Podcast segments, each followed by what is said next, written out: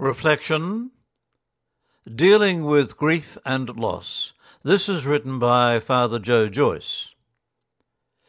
In my ministry as a priest, I have encountered many experiences of grief and loss, and, like any other human being, I have had to deal with these difficult emotions both in myself and in others.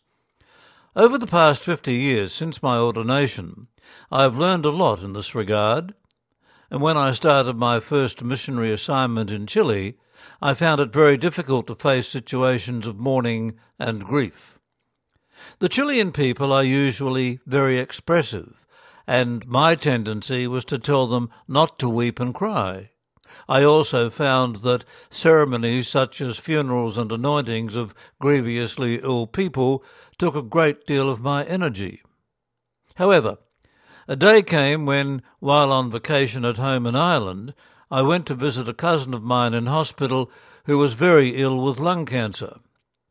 I arrived at his room just as he was experiencing great pain and desperately struggling to breathe. Only his daughter was there with him, and she was frantically trying to find a way to relieve his distress. She had called for a nurse, but the nurse had not yet arrived. I approached his bedside and gently spoke to him. I assured him that I was there with him in his pain and held his hand. And then I soothingly told him to try to let go and let God take care of him. At first he looked at me with terror in his eyes, but I kept reassuring him that he was in good hands. And then I told him that I was going to give him the sacrament of the sick and when he heard this, the look of terror gradually gave way to a peaceful calmness, and he closed his eyes. I proceeded with the anointing, accompanied by his daughter and the nurse who had arrived by now, and as I finished the prayers, he seemed completely relaxed, and then immediately died. His daughter was weeping copiously, of course, but I felt no urge to try to stop her. I, I stayed with her and let her cry as long as she needed to. I was aware of the change that had occurred in me. The resistance I used to feel previously was now transformed into a, a great sense of gratitude for the privilege I had been given to bringing consolation to my two relatives. This was my first breakthrough in dealing with grief and loss. And now I understand that these feelings must be allowed expression for as long as a person needs. I realized that the don't cry I had spoken on many occasions in the past was not of much help to grieving persons, and that when I had used those words I had been expressing more my own discomfort with feelings of grief and loss than paying attention to the need of mourners to express them. The nub of the lesson was you cannot take away the feelings. You can only help people to get through them by staying with them and listening to them for as long as they need. This learning was deepened some years later at a funeral in Pakistan. I was accompanying people in the burial of a young teacher who had been hit by a train as he crossed the rail tracks. There was great grief and mourning. People went on weeping all through the burial ceremony, which included the digging of the grave, the prayers, the lining of the grave with bricks, the positioning of the body, the closing of the resting place with cement slabs, and finally, the filling in of the grave. There were pauses at each stage to allow the mourners to express their grief in waves of weeping and keening and singing of psalms. And so much time was passing that at one point I felt tired, so I whispered to the catechist that I was going to leave.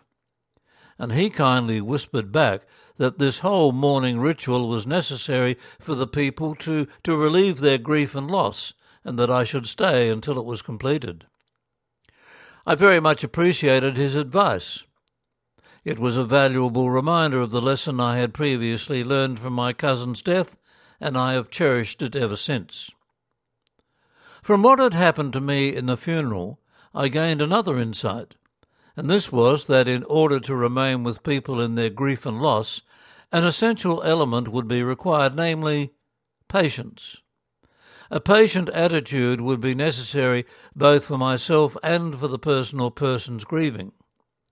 I set out to develop this quality in myself and discovered that it was easier than I had thought. I found that I could listen attentively to people and let them repeat over and over again whatever they were going through.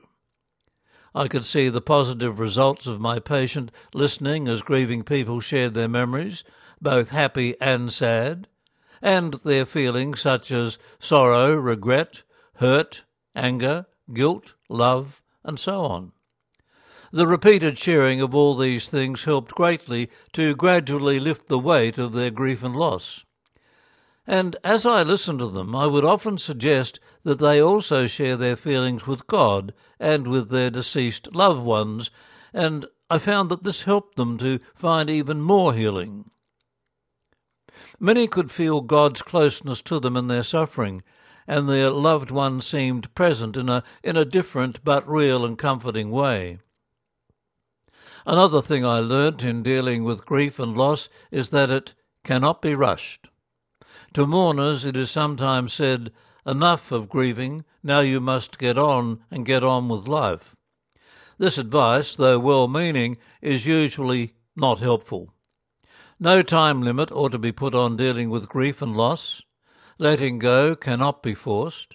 It has to happen when the person grieving is ready, and only he or she will know when that time is. In the meantime, feelings of grief and loss will come in cycles, and each time they do, they must be accepted and entered into as often as needed until they subside. In this way, the cycles will gradually take place less often and with less intensity until the person finds peace. Trust in the process of healing and patience to let it happen will be required, and having such trust and patience will produce the best results in the end. To conclude this article, there is one more insight I would like to add. It has to do with the process of healing I mentioned at the end of the last paragraph. I have found it very helpful to recognize three steps or stages in this process. These are letting go, letting be, and letting begin. First of all, the mourner has to let go of the person who has died, though not the memory of him or her through which he or she can still be sensed as present, but in a different way. This is perhaps something similar to what happened between Jesus and Mary Magdalene after his resurrection when he said to her, Do not cling to me, for I have not yet ascended to the Father. Secondly, the grieving person has to let be the feelings of grief related to the loss of the loved one and express them as often and as fully as is needed. And thirdly, he or she has to let begin a new life and happiness at the appropriate time and not force themselves to do so before they are ready to take that step. These stages will not take place in an orderly, progressive fashion but a person will move back and forth randomly between them as the healing process advances. And once again, time, trust, patience, and sharing will be required to let the process proceed. Finally, I would suggest that much of what I have described in this article is relevant not only to the process of dealing with grief and loss, but also to any transition in our lives. My own experience as a missionary confirms this, for in whatever country I was sent to minister in, adaptation to culture, climate, and religion required that I pass through the same stages of letting go, letting be, and letting begin, and also involved the same qualities of time, trust, sharing, and especially patience, more patience, and still more patience. Dealing with Grief and Loss was written by Columban Father Joe Joyce, who has spent most of his missionary life in Pakistan and is the intercultural facilitator.